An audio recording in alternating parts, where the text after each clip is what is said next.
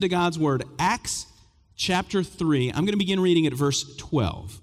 Acts chapter 3, verse 12. When Peter saw this, he said to them, Men of Israel, why does this surprise you? Why do you stare at us as if by our own power or godliness we had made this man walk? The God of Abraham, Isaac, and Jacob, the God of our fathers, has glorified his servant Jesus. You handed him over to be killed, and you disowned him before Pilate, though he had decided to let him go. You disowned the holy and righteous one and asked that a murderer be released to you. You killed the author of life, but God raised him from the dead. We are witnesses of this. By faith in the name of Jesus, this man whom you see and know was made strong.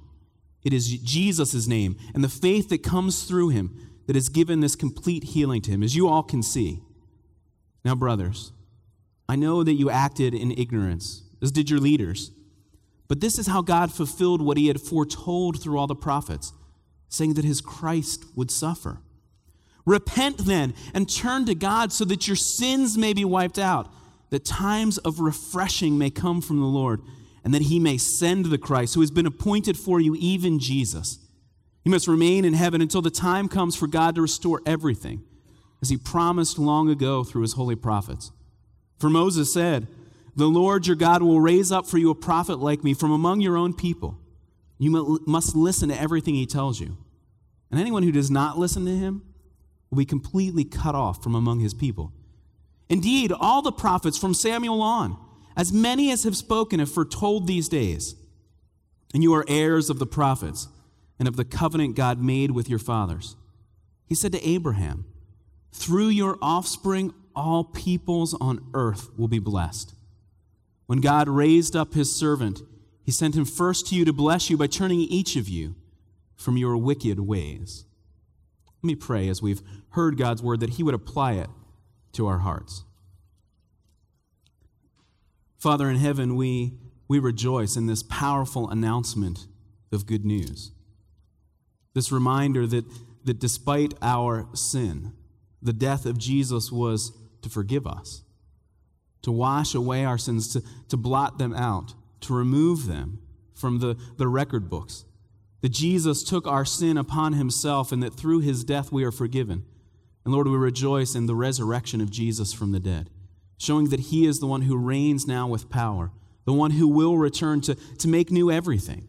All that has gone wrong will be turned right. And so, Lord, as we hear your word today, apply it to our hearts. Lord, as we as we listen, comfort us with the hope of your presence, the power of your spirit here in the midst of your people. Lord, as we doubt your truth, let your word shine brightly before us. The promises that you have made, the promises you have kept, and the promises that are sure to come to pass. Lord, we are people in desperate need of your comfort your guidance, your transformation. And so, Father in heaven, we come praying in the name of Jesus. Amen. My current research project has me focusing on the power of illustrations from a biblical perspective and from a, from a human, from a creational perspective, to transform people's lives. And so I have to admit, I'm a little bit jealous of Peter here. Because you, you, here's, here's what happens the, the verse right before what I, what I read to you, verse 11 of our chapter, is, is Peter has, has healed a man. And all the people in verse 11 are so astonished, they come running to him. They come running to hear the word of God preached. Now, I didn't watch all of you enter the room this morning. But I don't suspect that if you're over the age of 8 or 10, that you came running into the room. Now, some of that's the architecture. You'd probably hit a doorway on your way through. But, but you see what happens here is, is Peter offers the people a living illustration, a powerful picture of what God can do. And so the people are so astonished that they come running to find an explanation. Because what's happened, we, we see it in verses 1 through 10. Peter and John are going up to the temple. It's that time of prayer, it's 3 in the afternoon. And so they're going up, and, and there, uh, we're, we're told near the, the gate called Beautiful. It looks out to the east over the, the Kidron Valley there. There's the Mount of Olives before you. And there's a man begging, a man who has been crippled since he was born, begging for money. And Peter looks at him. He says to him, Look at us. He grabs the man's attention from the crowd. And so this man turns with expectation to the apostle. Peter says, Silver or gold I do not have. I don't have what you're asking for. But what I have, I give you. In the name of Jesus Christ of Nazareth, walk. And this man who had never walked is helped to his feet by Peter. Instantly, his legs, his ankles are strengthened. This man goes running, leaping, praising God. Now, everyone imitates the man who has been healed, and they come running. They come running to hear the word, to hear the description, to hear the explanation. How can this happen? What is going on here? See, Peter is he's captured their attention with this miracle. He's showing them a glimpse of the kingdom with this miracle. He's explaining the power of the resurrection with this miracle.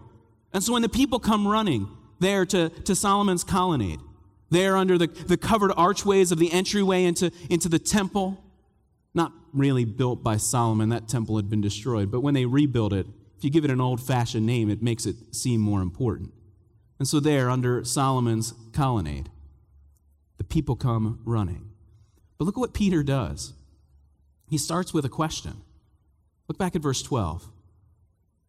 Men of Israel, why does this surprise you? Why are you surprised that the God of the universe has the power to heal a man? Men of Israel, why are you surprised that the promises of God are being fulfilled today? Men of, men of Israel, people of God, why don't you already understand? See, seeing the miracle and hearing the Old Testament should have been enough to explain what was taking place. The God who is present with his people there at the temple, the God who showed himself in these temple precincts just weeks before, the God who died on the cross but has now been raised, he has the power to heal. And so that's what, what Peter says. He says, There's nothing that I could have done. There's, there's nothing here in me or in John. There's nothing in us. We're fishermen from Galilee. We don't have the power or the piety to have transformed this man's life. But look at verse 13. The God of Abraham, Isaac, and Jacob, the God of our fathers, has glorified his servant Jesus. How did this take place? Because Jesus has been glorified. Now, that's a, a, a, shocking statement, not surprising to us because we put glory with Jesus' name all the time. But, but notice the way this phrase is, is written. It's not that, that we're told that God is glorified. Now, that would be a common refrain throughout the Bible. We're told here that God is glorifying a human, a man. It doesn't normally work that way. The, the glory train goes the other way. We glorify God because He's the one with all the power.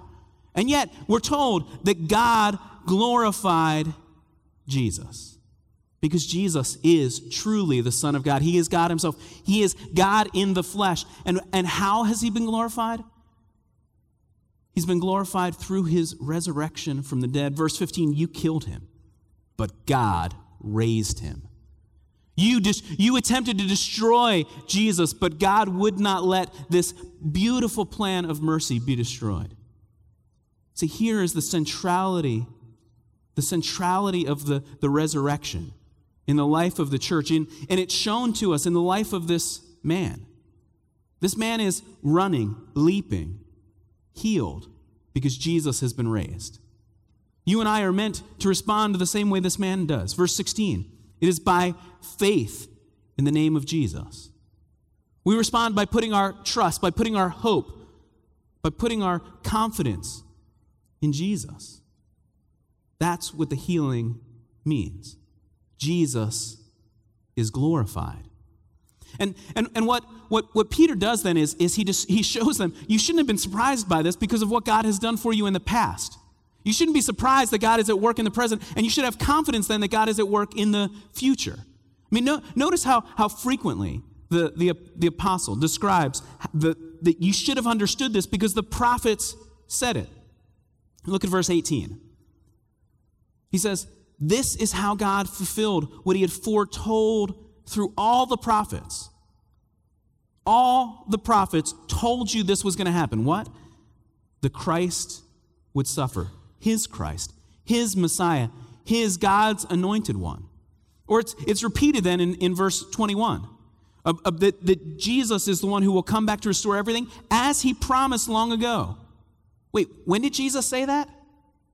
In, in the Old Testament, through his prophets. For Moses said, The Lord your God will raise up for you a prophet. All of the prophets have, have told us this message. But, but, but Peter, he, he wants to make sure you, you really get this point. I mean, now, he may have spoken longer than this. Luke has given us perhaps a condensed summary of his sermon. But, but three times in this sermon, he reminds them, this is what the prophets told you, because he tells us again in verse 24, indeed, all the prophets, from way back in, in Samuel's time, the time of, of King David, all of the prophets since then have spoken about this day, this moment, the day in which you and I live, the day in which Jesus is glorified. See, even from his very first words, Peter is reminding the people of God's covenant promises. How does he address them? Men of Israel, people of God, you are the chosen people, the Old Testament people of God gathered here in the worship of God at his temple. He announces that, that what has who has who has made this man walk? It's not, it's not us. Verse 13, it's the God of Abraham, Isaac, and Jacob, the God of our fathers. God is a promise keeping God. And yet, what is the message? How has Jesus been glorified? It's through, through what one commentator describes as these surprising reversals. Look, look back at verse 13. The servant, Jesus, is glorified. Now, again, that doesn't shock or surprise us because, of course, Jesus is glorified. But a servant, a servant serves, a servant works, a servant helps. A servant doesn't receive glory. But this servant, God's servant, God's chosen and anointed Christ, he is exalted. He's the, the deliverer of his people, but yet he has been delivered, handed over to be killed.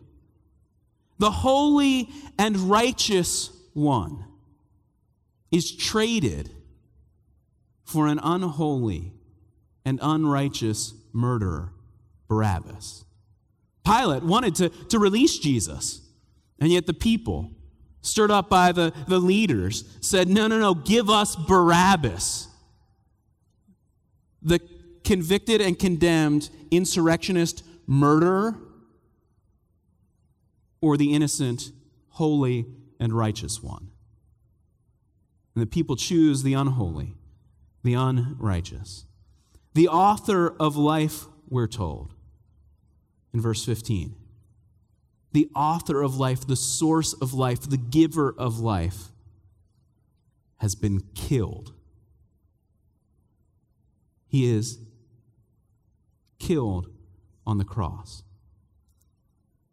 And, and in even these descriptions are the rich promises of God.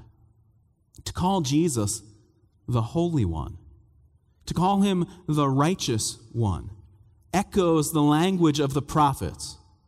It's the, it's the language of Isaiah. In that very famous chapter, chapter 53, the description of the suffering servant, the one whom God would send, the one, the servant who will be glorified. In Isaiah 53, we're told that he, he is the, the, the, the source of life. He is the one who will suffer in our place. He is the righteous one, He is the holy one.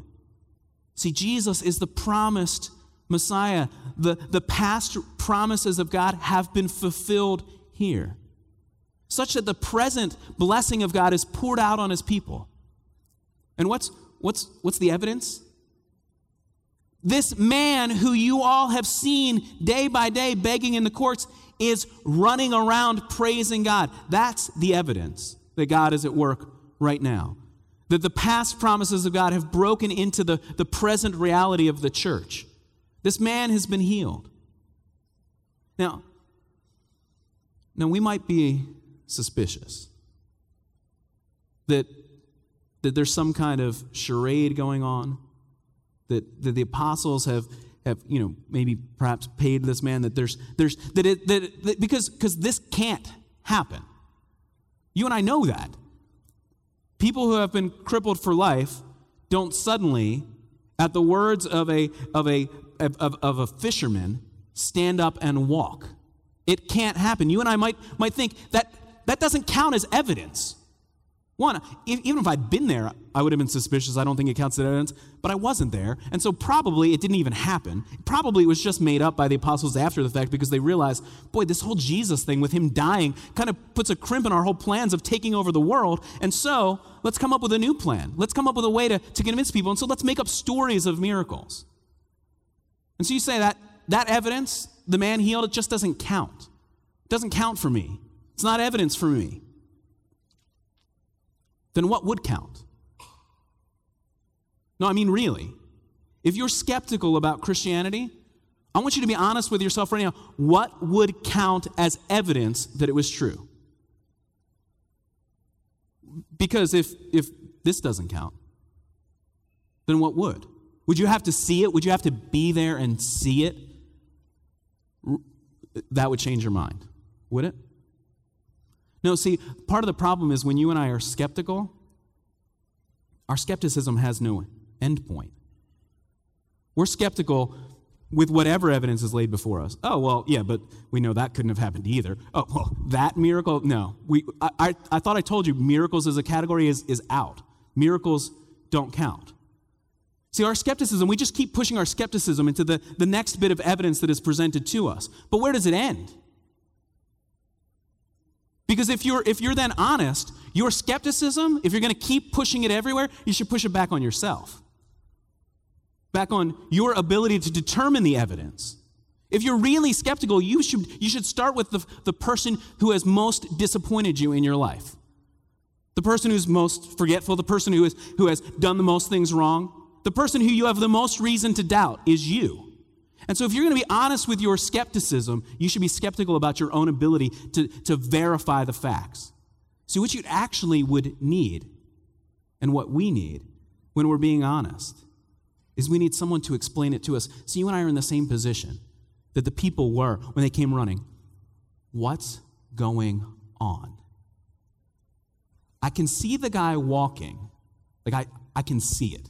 I can verify it. I can run some tests. I can line them up on a line and say, let's, hey, let's run to the back of the room. Let's see who gets there fast. And, but I still don't know what's happening. So you and I might think, if, if I were there, if I had seen it, then I would believe it. But the people who saw it had no idea what was taking place. You and I always need someone to explain it to us because we doubt what our eyes see. We, we convince ourselves, no, that, that couldn't have been the case. So we need an explanation. And so you and I are actually in a better spot than the people who were eyewitnesses because you and I have, have the verified explanation given to us by God's spokesman, the miracle worker himself, the one who says, but yeah, but it wasn't me. It's not us. It's not, it's not Peter and John who can do these kinds of things. It's the risen Lord Jesus. So you and I would actually need his explanation. And so, so I want you to push your skepticism all the way, to be skeptical about yourself so that you might finally be willing to listen to somebody else tell you the truth. Because the present blessing for this man is a blessing that is, that is extended to us. Peter tells the, the, the listeners that what God is doing is, is he is, he is wiping away sins. Look at verse 9. He tells them that they need to repent, they need to turn to God. Why? Verse 19, I mean, verse 19, so that your sins may be wiped out. The times of refreshing may come from the Lord. It's, it's the image of, of taking uh, ink and, and blotting it off the page. And in the ancient world, the ink didn't, didn't have the acids that our modern inks do, so they didn't, didn't sink right into the, to the material. And so you, you, could, you could wipe it away. There would be, be no trace of it left. It's gone completely. The page is blank. Your sins are removed. That's what is what's happening here. That's what the man standing here tells us. God is a God who forgives sins. Because Jesus died, because Jesus has been glorified, he has been raised. And even here in this miracle of the man who stands with the, with the apostles are the future promises of God's kingdom. Because not every beggar, not every man who was crippled was healed in Jerusalem. Not everything was transformed on that day, but there are future promises still to come. There is that day coming. This passage contains a future hope of the restoration of everything. Look, look at the, the language that Peter uses. When he tells them in verse 19 to repent, so that your sins may be wiped out right now, and that times of refreshing may come from the Lord. He's looking forward to, to the times which are coming. He says the, the, the prophets, they spoke about this moment, but they also spoke about the, the, the future which is coming.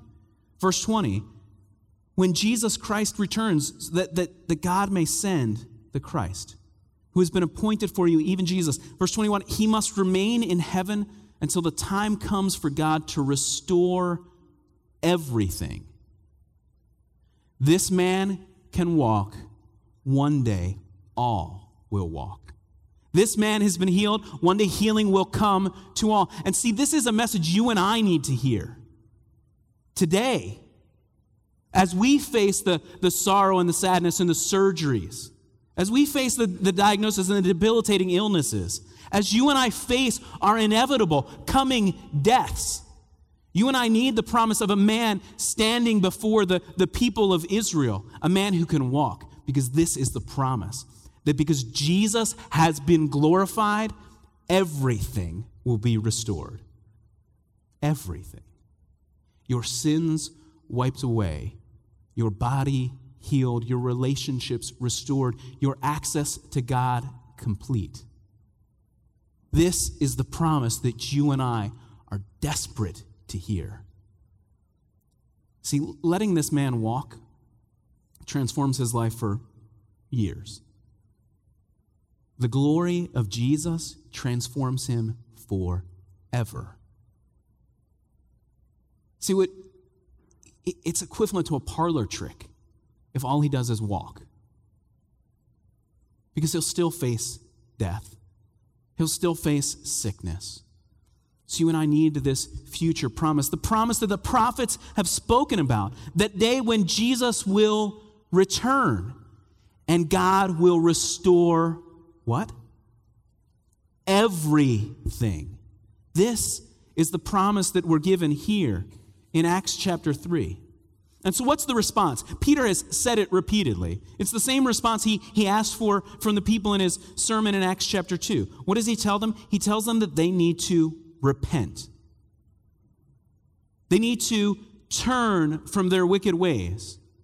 That's what repentance is it's a, it's a decision, a moral, a, a, a, a, volitional decision to say, I was going this way and I will turn.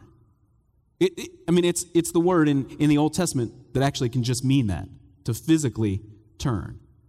But when applied to our spiritual lives, it says, I was doing my own thing. I will turn from it. I will reject the sin that I've committed and I will turn back to the Lord. Turn from your wicked ways. Repent. Turn to God. Put your trust in the glorified servant, in the holy and righteous Son of God. Find your hope, like the, the man who has been healed, in the resurrection of Jesus Christ from the dead. See, sometimes the, the preaching of the apostles is it's called anti-Semitic. Because what, is, what does Peter do here? He points his fingers at the Jewish people and he says, You killed him. You disowned him.